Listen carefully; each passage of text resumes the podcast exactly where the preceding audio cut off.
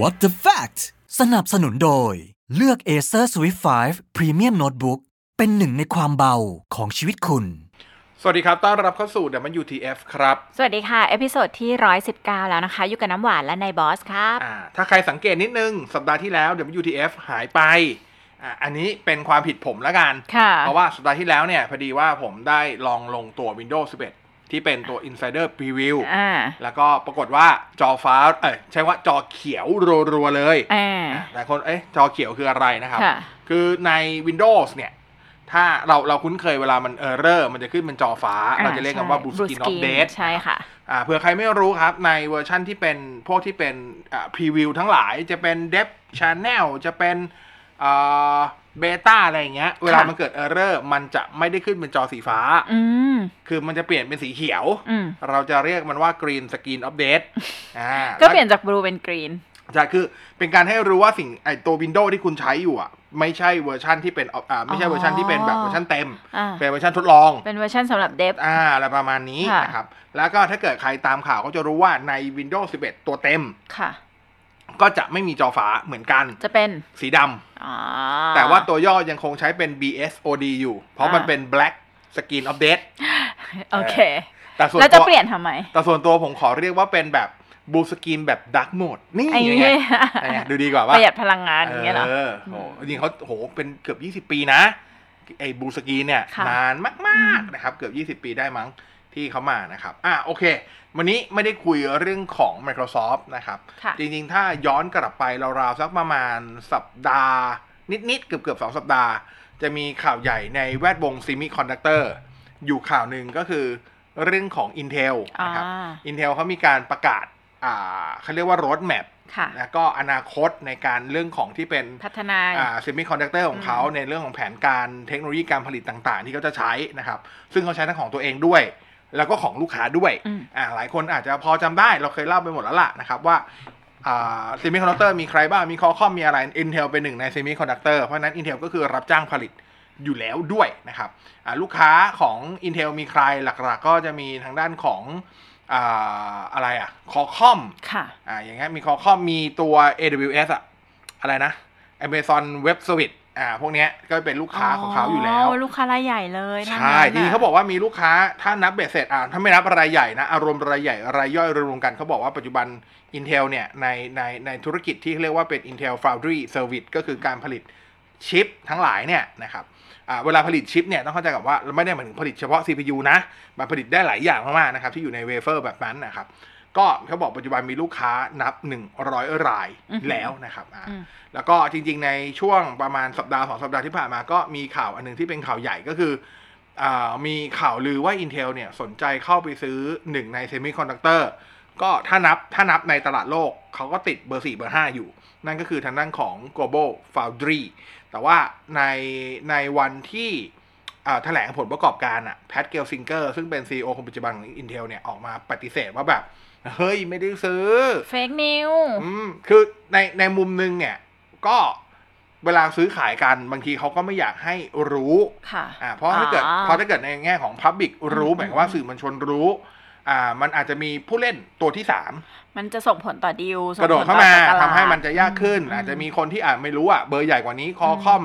อ่ามีเดียเทคหรือหรือใครก็ตามทำซุงเนี้ยอาจจะสนใจซื้อเอ่อ global f o u n d y แต่ทำให้ราคาดีลมันสูงขึ้นก็เป็นไปได้ หรือจริง ๆ แล้วถึงถึงที่แพทเกลซิงเกอร์ประกาศ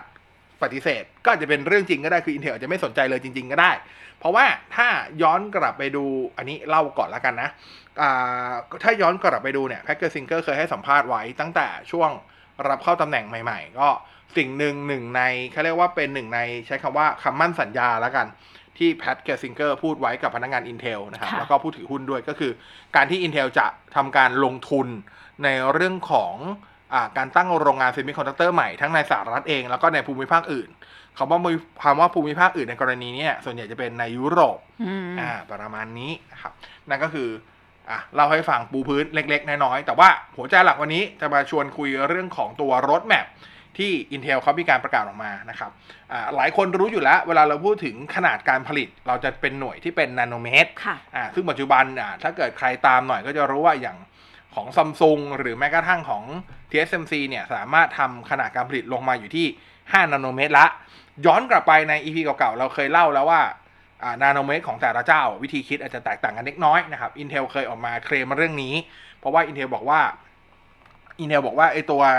ไอนาโนเมตรของเราเนี่ยเรานับแบบทุกอนุสัดส่วนนะหมายความว่าถ้าเกิดของเราบอกว่าเราผลิตที่ 10 นาโนเมตร ก็คือไม่ว่าจะเป็นเกรดหรือขาทรานซิสเตอร์เนี่ยทุกอย่างมันคือ 10 นาโนเมตรทั้งหมด แต่ว่าหลาย ๆ แบรนด์เนี่ยเขาไม่ได้วัดแบบนั้นหลาย ๆ แบรนด์วัดแค่ตัวขาเบา อืม หลาย ๆ แบรนด์วัดแค่ระยะห่าง อืมอืม ว่ามันห่างกี่นาโนเมตรก็นับเป็นขนาดการผลิตอะไรอย่างนี้นะครับ ซึ่ง Intel เขาเคยออกมาเคลมด้วยตัวเลขความหนาแน่นของตัวทรานซิสเตอร์ในต่อ 1 ตารางมิลลิเมตร ค่ะ ซึ่ง Intel เยอะมากนะห ใช่ มายความว่าตัว 10 นาโนเมตรของ Intel เนี่ย มีจำนวนทรานซิสเตอร์อยู่ในขนาดหนึ่ง มีความหนาแน่นของทรานซิสเตอร์อยู่ในหนึ่งขนาดหนึ่งตารางมิลลิเมตรเนี่ย สูงกว่า 7 นาโนเมตรของ TSMC ถึง 1 เท่าตัว อืม คือ TSMC อยู่เราวประมาณสัก 50 กว่าล้าน แต่ Intel เนี่ย 100 ล้านตัวเลย ใช่ ที่อยู่ใน 1 ตารางมิลลิเมตร ค่ะ อันนั้นคือสิ่งที่เขาพยายามเคลมออกมานะครับ ถ้า โอเค ถ้ายังไงก็กลับไปย้อนฟังได้ อ่ามันจะมี EP อืม เก่าๆลองอ่านหัวเรื่องดูแล้วกันนะครับ ค่ะ อันนี้ผมลืมไปแล้วเหมือนกันว่า EP ไหน เพราะเราทำมานี่ก็ EP 119 แล้วเนาะ อืม นะครับโอเค ต่อก็มีการประกาศหลายคนก็พยายามไปค่อนคอร์ดก่อนหน้านี้นะครับว่าเมื่อไหร่แล้วอ่ะถึง Intel จะพยายามพูดแบบนั้นก็ตามในในในวันที่ Intel อธิบายแบบเมื่อกี้อย่างที่ผมอธิบายไปเนี่ย ก็จะมีคนไปแขวะ Intel ว่า แล้วเมื่อไหร่ล่ะ Intel จะลงมาที่ 7 นาโนเมตรได้ อืม จริง ๆ นะครับ จริง ๆ ปัจจุบัน Intel อะสามารถลง 10 นาโนเมตรได้ละ แต่ลงได้เฉพาะแบบ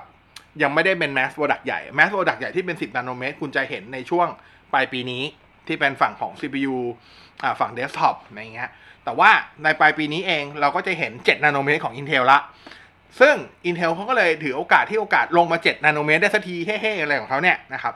เขาก็เลยมีการปรับชื่อเรียกในเรื่องของตัวรหัสโค้ดของเขาใหม่อ่าคือที่ผ่านผ่านๆมาเขาจะเรียกว่าเป็น Intel 65 นาโนเมตร Intel 32 นาโนเมตร Intel 14 นาโนเมตร 10 นาโนเมตรอะไรอย่างเงี้ยนะครับ ซึ่งที่ผ่านมามันจะมีแบบ 14 พัดพัดพัดพัดพัดพัด คือบวกไปเรื่อยๆ อะไรประมาณ คือแบบมีแต่ปีติ๊กอะไม่มีปีต๊อกสักที อ่า ถ้าเป็นถ้าเป็นสมัยก่อนแต่ยิงมันไม่มีแล้วนะ ไม่มี ติ๊กต๊อก แล้ว ไม่มีแล้วนะนะครับอ่าอินเทลเขาก็เลยเริ่มประกาศกับตัวชื่อกับโค้ดเนมที่จะเริ่มตั้งแต่ปลายปีนี้ ยาวจนกระทั่งไปถึงปี 2024 2025 ว่าไลน์อัพเขาจะเป็นยังไงรถแมพเขาจะเป็นยังไงนะครับ เริ่มจากปลายปีนี้ก่อนนะครับ ปลายปีนี้เนี่ย Intel เขาจะเริ่มสายการผลิตที่เป็น 7 นาโนเมตร จริง ๆ ละ กับ CPU ที่เป็นโค้ดเนมว่า Alder Lake นะครับ Alder Lake จะเป็น CPU สำหรับ CPU เอ่อ desktop อืม มันคือ Intel Gen 12 นั่นแหละ ค่ะ อ่า ถ้าเรานับ Gen คือ CPU ปัจจุบันของ Intel จะเป็น Gen 11 อืม อ่ามันคือ Gen 12 Gen 12 ของ Intel สำหรับเฉพาะ desktop นะ จะใช้ขนาดการผลิตที่เป็น 7 นาโนเมตร ซึ่ง Intel จะไม่เรียกว่า 7 นาโนเมตร Intel เรียกว่า Intel 7 อื อ่าม เก๋ๆไปเลย Intel 7 อืม อ่าประมาณนี้นะครับ ซึ่งจะเริ่มเปิดตัวเปิดตัวจริง ๆ อ่ะปลายปีนี้ แต่ว่ากว่าจะเป็น mass product กว่าจะเริ่มเห็น product อาจจะเป็นช่วงต้นปี ค่ะ หนะซึ่งอันนี้บอกไว้ก่อนตัว Intel Gen 12 เนี่ยจะมีความสำคัญอยู่หลายอย่างมาก ๆ นะครับสำหรับ desktop นะ อย่างแรกก็คือเปลี่ยนบอร์ดอีกแล้วนะครับ ไปใช้เป็นตัว LGA 1200 อันนั้นคืออย่างแรกเปลี่ยนซ็อกเก็ตอีกแล้วนะครับ อย่างที่สองรองรับ RAM LPDDR5 อืม อ่าก็จะเป็นแพลตฟอร์มแรกที่จะรองรับ RAM ชนิดใหม่ที่เป็น DDR5 ค่ะ อย่างที่ 3 ก็คือรองข้ามกระโดด PCI Express 4.0 ที่ AMD ใช้กระโดดจาก 3.0 ขึ้นไป in- เป็น PCI Express 5.0 เลยอ่าแล้วก็ข้อทีสี่4 จะเป็น CPU สำอ่าแบบ x86 ตัวแรกของโลก ที่ใช้รูปแบบการออกแบบ องค์ประกอบภายในอะแบบ ARM คือ Big Little อ่า อ่า Big Little ที่เราบอกก็คืออ อ่า ใน CPU ที่คุณใช้ในไมันจะเป็น iPhone สมาร์ทโฟน Android ตัวใด ๆ ก็ตามนะครับ ที่เป็น ARM ทั้งหมดเนี่ย ในถ้าเกิดย้อนกลับไปประมาณสักสามสี่ปีที่ผ่านมานะครับ CPU ทุกทุกตัวเลย ไม่ว่าจะค่ายไหนก็ตามจะใช้รูปแบบการจัดวางชิปแบบที่เป็น Big Little Big Little ก็คือจะมีคอใหญ่กับคอเล็ก อืม รวมกันอยู่ภายในชิป CPU หรือเราเรียกว่า SoC ค่ะ นะครับ ซึ่งคอใหญ่คอเล็กเนี้ย ก็คือคอใหญ่ก็เรียกว่า Big คอเล็กก็เรียก Little คอ Big ทำหน้าที่ในการที่ประมวลผลอะไรที่มันต้องการความประมวลอ่าความแรงในการหรือความเร็วในการประมวลผลสูงสูงๆเช่นเกม เช่นอ่ามัลติมีเดียใดๆก็ตามนะครับ แต่เมื่อไหร่ที่คุณแค่ไถ่าย Facebook บางคนบอกพี่ Facebook มันก็ใช้พลังงานสูงเหมือนกันนะเว้ยอ่าสมมติว่าคุณแค่เปิดเว็บเพจอ่านอีบุ๊ก ที่ไม่ต้องใช้พลังงานเยอะ ตัว CPU ก็จะตัด จากตัวที่ใช้ Big Core อ่า มาเป็น มาเป็น Little Little Core Core เพราะว่ามันประหยัดพลังงานกว่า นั่นคือนั่นอันนั้นคือเคล็ดลับอันหนึ่งที่ทำให้อ่า CPU ของ Intel TPU ARM ARM ที่รูปแบบ ARM เนี่ย ที่เป็นบิลิตันทั้งหมดที่ใช้ในสมองถึงมันถึงแบตอึดได้ทำไมถึงความร้อนไม่ได้สูงนักทั้งๆที่ performance มันสูงนะครับ เพราะว่ามันมีการสลับใช้ระหว่าง Core Big กับ Core Little นะครับอ่าในฝั่งของ x86 มันไม่ว่าจะเป็น Intel หรือ AMD เนี่ย ไม่เคยใช้ลักษณะแบบนี้มาก่อนนะครับ สิ่งที่ทั้งสองค่ายทำจะเหมือนกันก็คือใช้วิธีลดสปีดของ อืม คล็อกก็คือสัญญาณนาฬิกา อืม ถ้าเมื่อไหร่ที่อ่าระบบ งานน้อย ระบบไม่ต้องการความต้องการสูง อ่ะ มันก็จะลด อ่า มันจะมีทั้งแบบลดคอเลยนะ สมมติคุณ CPU คุณ 8 คอ อาจจะเหลือตัดเหลือแค่ 4 คอ แต่ก็ลดลดสปีดลงมาอีก หรือบางอันก็ไม่ไม่ได้ตัดคอแต่ลดสปีดลงมานะครับ อย่างเช่น CPU คุณอาจจะระบุว่าความเร็วต่อคอเนี่ยสูงสุดอยู่ที่3กิกะเฮิรตซ์แต่พอคุณไปเช็คด้วยโปรแกรม CPU Z เอ๊ะทำไมมันวิ่งแค่1กิกกว่าๆนะอ่าแสดงว่าตอนนี้มันไม่ต้องการพลังงานสูงอะไรประมาณนี้ นั่นคือสิ่งที่ CPU แบบ x86 ที่ Intel AMD ใช้มาแต่ไหนแต่ไรก็คือใช้วิธีลดสปีดลงเพื่อให้ลดอ่าค่า V core หรืออ่าง่ายๆครับ การใช้พลังงานของ CPU ลงนะครับเพราะว่าเมื่อสปีดลดลง การใช้ไฟก็จะลดลงอ่าค่าโวลต์ค่าแอมป์ก็จะลดลงอ่าประมาณนี้นะครับ แต่ว่ามันพิสูจน์มาแล้วว่า รูปแบบการประหยัดพลังงานแบบ ARM ที่ ARM ใช้เนี่ย ที่เป็น Big Little น่ะมันเวิร์กกว่าอ่ามันเวิร์กกว่านะครับ จริงๆ ต้องบอกว่าของ ARM ปัจจุบันเขาล้ำไปกว่านั้นแล้วนะ คือมันไม่ได้มีแค่ Big Little แล้วนะ มันมี Big Medium Little ม คือมันเป็นสามขยักแล้วอะ ค่ะ นะมันเป็นสามขยักแล้ว มันเริ่มตั้งแต่ปีปีเนี้ยที่ผ่านมาที่เป็น ARM Cortex X1 แล้วเดี๋ยวปีปีหน้า ปียิงคือปลายปีเนี้ยจะมี ARM Cortex X2 ตัวนี้จะเป็นแบบเป็น super high performance อะแล้วค่อยมี high performance อีกทีหนึ่งแล้วค่อยมีตัวที่เป็น low performance หรือ low เอ่อ power efficiency อีกตัวหนึ่งอะไรเงี้ยวันนั้นจะเป็น 3 ขยัก แต่ว่าของ Intel ที่จะเริ่มใช้ใน Intel 7 กับ Alder Lake อันเนี้ยจะเป็น 2 ขยักนะนะครับซึ่งอันเนี้ยผมก็แปลกใจอยู่นิดนึงว่าทำไมเขาไปเริ่มใช้กับ desktop เพราะโดยธรรมชาติของ desktop หรือ PC อ่ะมันแทบไม่ต้องการการประหยัดพลังงานอ่ะ อืม ถ้าคุณถ้าคุณเคยดูทิปหรือทริคอะไรก็ตามที่อยู่ตามเน็ตทั้งหลายอะไรเงี้ยสำหรับการใช้ที่เป็น Desktop PC นะ ส่วนใหญ่จะบอกว่า ไอ้ค่า power option อะ default มันคือบาลานซ์แต่ทุกคนจะไปปรับให้เป็น high performance เพราะเราไม่ต้องการประหยัดพลังงานของ PC อยู่แล้วไง เราต้อง PC เราต้องการ high performance เสมอ ถูกปะ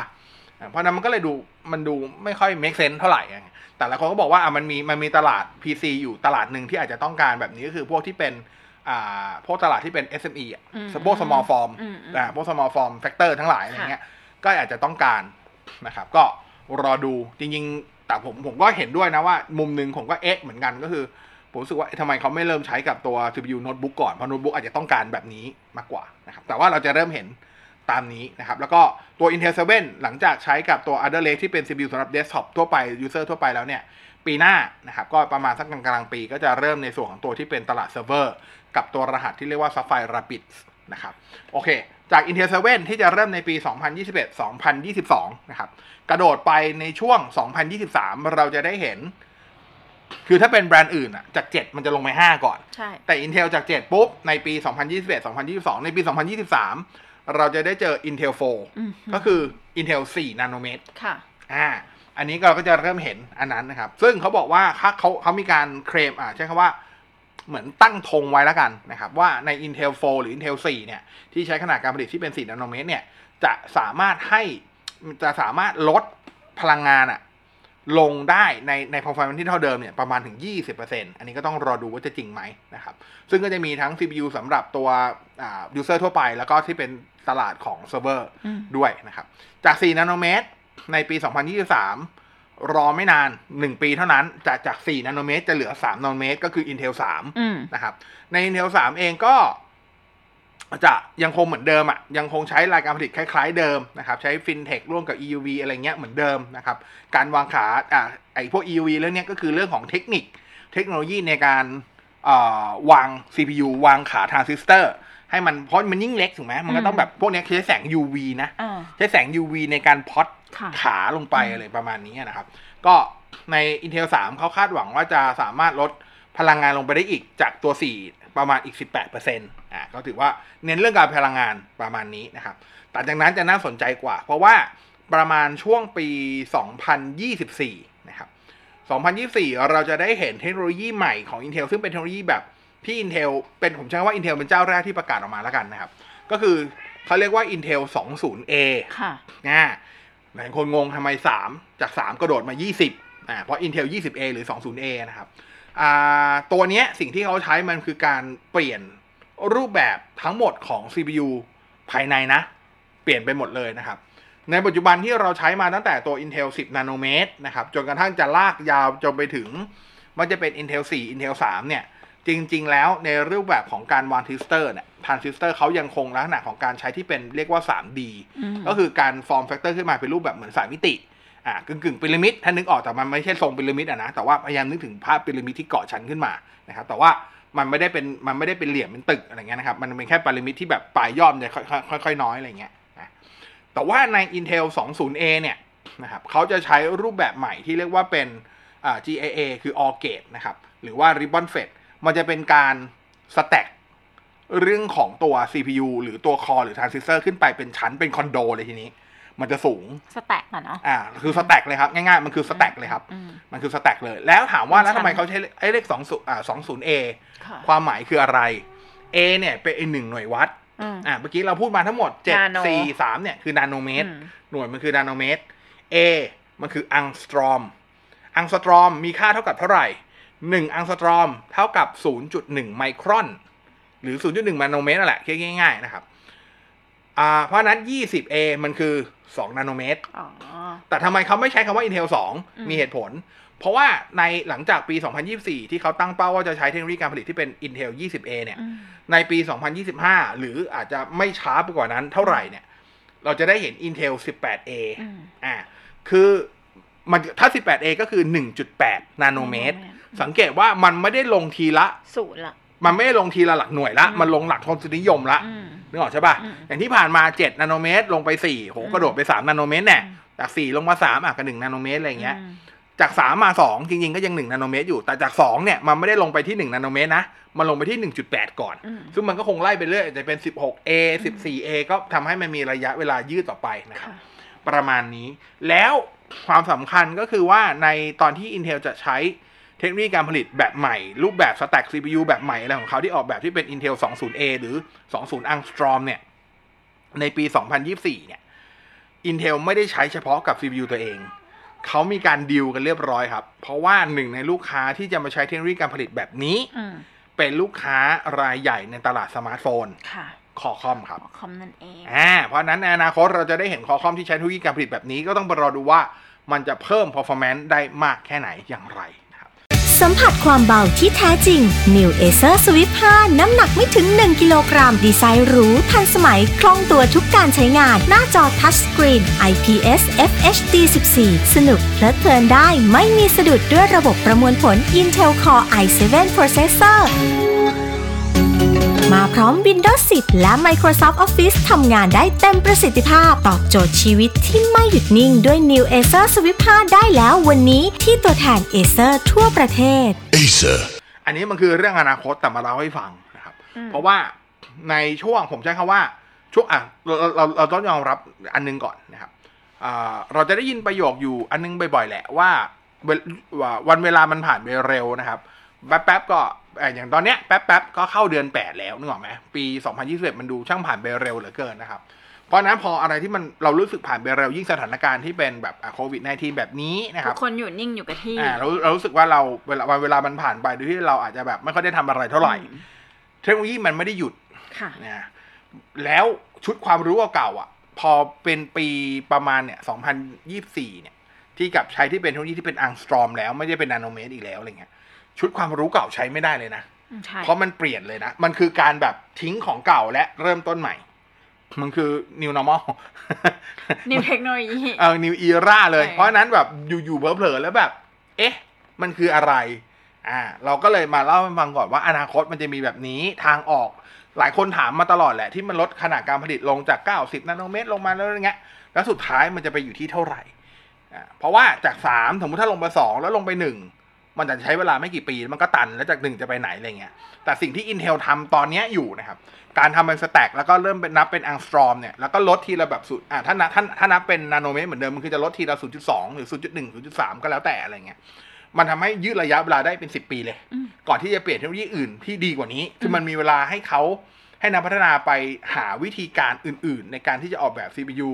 หรือลดการขนาดการผลิตลงที่มันดีกว่านี้หรืออะไรกว่านี้อ่ะก็ถือว่าเป็นความฉลาดของทีมวิศวกรของ Intel นะครับ Intel เป็นเจ้าแรกที่จะใช้ แต่ว่าถามว่า AMD มีไหมแอบ AMD ก็มีอย่างตัวที่เป็นที่เป็น Big Little เนี่ย ของ Intel อ่ะของ AMD ถ้าผมจำไม่ผิดจะมาในช่วงปีประมาณ 2023 อ๋อ อ่ะก็จะตามมาที่หลังแต่ว่าของ AMD เนี่ยอาจจะเป็นลักษณะว่า AMD เขาวางแผนไว้แบบเป๊ะเป๊ะเป๊ะเป๊ะของเขาแน่นอนอยู่แล้วอะไรเงี้ยก็อาจจะไม่ได้ขยับเร็วมา คือทุกเจ้าก็มีรถแมพของตัวเอง ใช่ หละ ทุกคนมีรถแมพ า ของตัวเองนะครั ค่ะ บทุกคนมี แต่ว่า roadmap เทคโนโลยีที่ไปก็คือเป็นในแนวเดียวกัน ถูกถูก อ่า เล่ามาขนาดนี้สำหรับ ค่ะ แฟนๆ AMD รู้สึกโห Intel กำลังจะไปอย่างนี้ AMD จะจมดินอีกหรือเปล่านะครับ บอกเลยว่าไม่นะฮะ ล่าสุดน่าสนใจมากครับอ่าดรลิซ่าซูซีอคนปัจจุบันเนี่ย ค่ะ ของ AMD AMD นะครับ เข้ามารับตำแหน่งเป็น CEO AMD เนี่ย ถ้านับตอนนี้คือปีที่ 7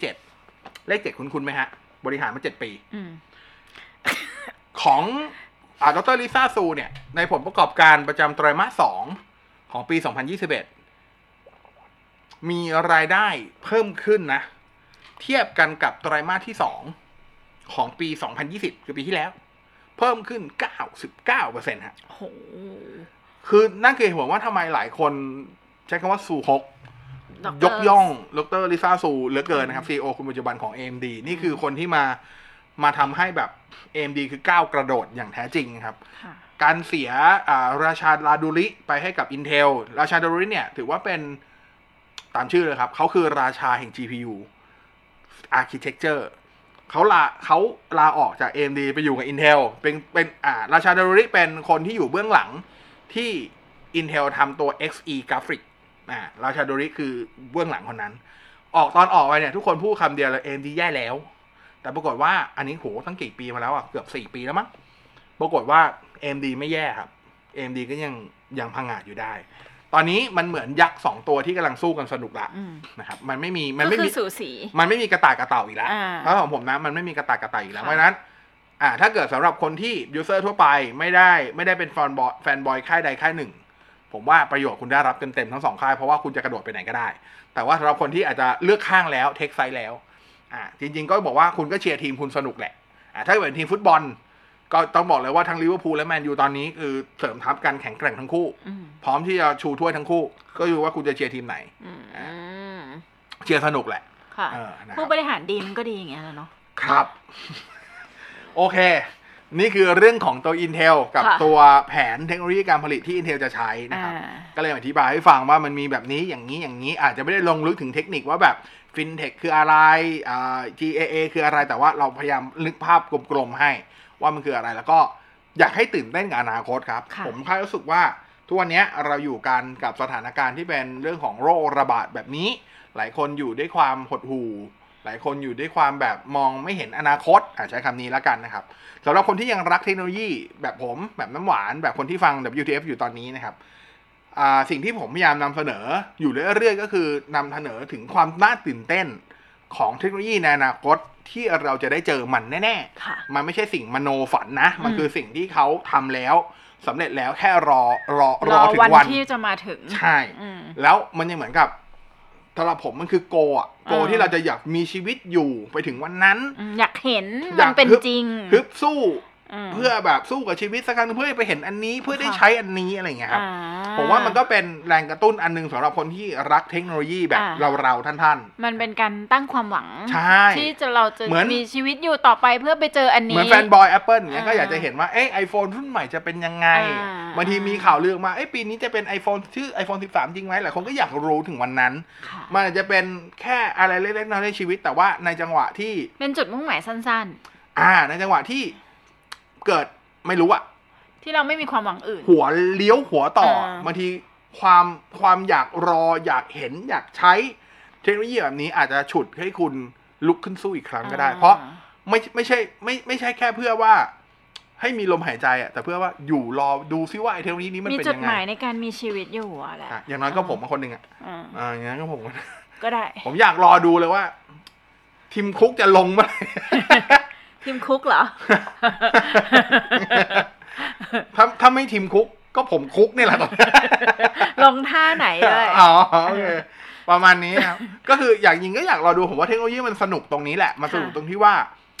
มัน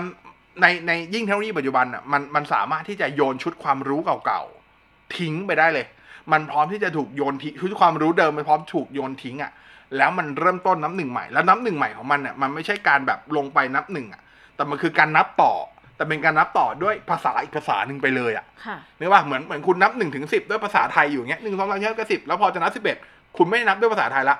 คุณนับด้วยแบบภาษา อิ จี ชิ น นิซัง อะไรอย่างเงี้ยก็ว่าไป อ่า คือแบบมัน อันนี้ กระโดดไปภาษา ญี่ปุ่นนะ เลย เพราะนั่นหมายความว่าไอ้คนที่นับหนึ่งถึงสิบแล้วไม่รู้ภาษาญี่ปุ่นเนี่ยเมื่อกี้ ค่ะ คุณก็จะไม่รู้ว่าไอ้ที่เขาพูดต่อมันคือเลขอะไร อ่า อาจจะมั่วมันเป็นเลขยี่สิบก็ได้ อ่า ถูกป่ะ อ่า เพราะคุณไม่มีคุณมีแต่ชุดความรู้ปัจจุบันคุณไม่มีชุดความรู้อื่น ค่ะ นึกออกใช่ไหมเนี่ยแหละเทคโนโลยีมันสนุกตรงนี้ อืม ก็ หวังว่าเรื่องเล่าพวกนี้มันอาจจะเป็นทั้งความรู้ด้วย สิ่งที่ get to know ด้วย อืม แล้วก็อาจจะไม่รู้ว่าสร้างโกสั้น ๆ ให้คุณ ให้คุณแบบมีความทะยานอยากเฮ้ยทุกวันนี้ตกงาน งานน้อยถูกลดเงินเดือน ไม่เป็นไร เราเอาไปเผาลอมลิดเพราะเราอยากใช้ CPU ที่เป็น 20 อังสตอม เราต้องมีชีวิตอยู่จนถึงวันที่มันเป็น 20 อัน อังสต อมอ่าอังสตรอม อังสตรอม เออประมาณนี้ เป็นหน่วยที่แปดดิ มันคือ 0.1 เออ อ่ามัน มั คื น อ อ่ะถ้าเทียบง่ายๆมันก็คล้ายกับที่เรามีเซนติเมตรอะ อ่า แล้วก็มี เออ มิลลิเมตรลงไป ใช่ อ่าประมาณนั้น เออ นะครับอ่ะนั่นแหละ ทั้งหมดของ WDF สัปดาห์นี้ ก็หวังว่าทุกคนจะมีความหวังเหมือนที่ผมพยายามสร้างความหวังของผมไปเรื่อย ใช่ นะครับ เราต้องหวังว่าสักวันหนึ่งเขาจะลงจาก อ่า ทีมคุก อ่า จบดีกว่า จบดีกว่า โอเค วันนี้ลาไปก่อน อ่ะก็เดี๋ยวสัปดาห์หน้ากลับมาเจอกันใหม่ใน BTF รอดูว่าจะคุยเรื่องอะไรกัน ค่ะ ครับ วันนี้ลาไปละ เจอกันใหม่สัปดาห์หน้าในบอสน้ำหวานและ WTF ชอบกดไลค์ใช่แล้วก็แชร์ไปให้ทุกคนด้วยนะครับ สวัสดีครับ สวัสดีค่ะ